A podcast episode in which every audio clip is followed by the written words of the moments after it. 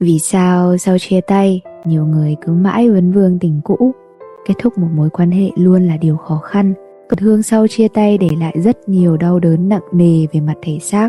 Có nhiều người sau chia tay dù đã hủy theo dõi đối phương trên các trang mạng xã hội nhưng vẫn cố lập đủ các tài khoản clone để tiếp tục theo dõi người ta, vẫn muốn xem người ta sống ra sao, yêu người mới thế nào. Rồi họ bắt đầu cảm thấy bế tắc, dằn vặt. Vì sao họ lại bỏ mình? Mình đã làm sai điều gì?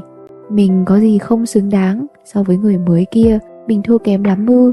Hàng trăm câu hỏi ngổn ngang họ thậm chí còn tự làm đau chính mình và mãi không thể nào gỡ rối được những vấn vương ấy.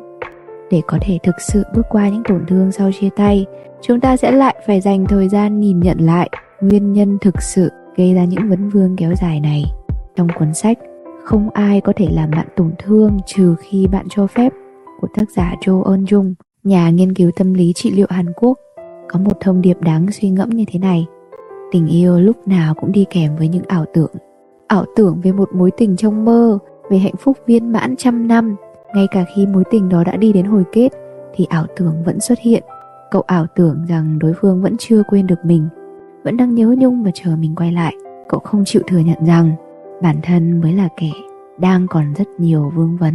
Này cậu ơi, nếu còn vấn vương sau chia tay nếu còn muốn níu giữ thì tác giả Chu Ân Jung có đôi lời này muốn gửi đến cậu.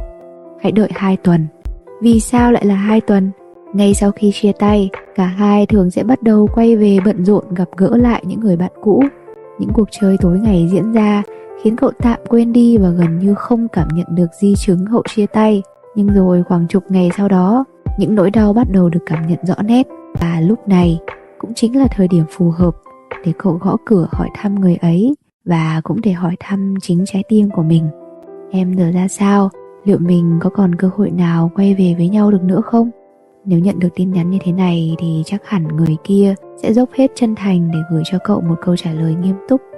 Nếu có hy vọng thì tốt, nhưng nếu điều cậu nhận lại là lời từ chối, thì cũng xin cậu đừng lấy đó làm lời kết luận cho giá trị của bản thân mình.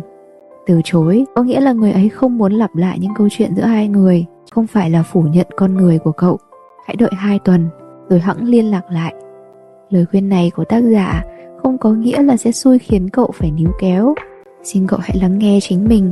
Hãy thử làm những điều có thể, để sau này không phải hối tiếc.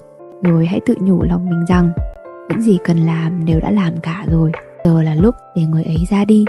Suy cho cùng những tổn thương sau chia tay mà cậu trải qua dù không đến từ phía cậu nhưng nó diễn ra vì chính bản thân cậu đã cho phép điều đó.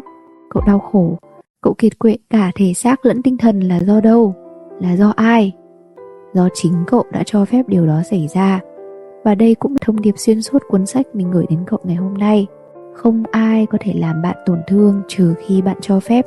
Sẽ phần nào chữa lành trái tim của những kẻ đang vì người khác mà lãng quên bản thân mình đừng tự mình đối tốt với người, rồi tự mình nhận lại tổn thương. Khi đã biết tự thương thân, cậu sẽ biết hạnh phúc thực sự là gì.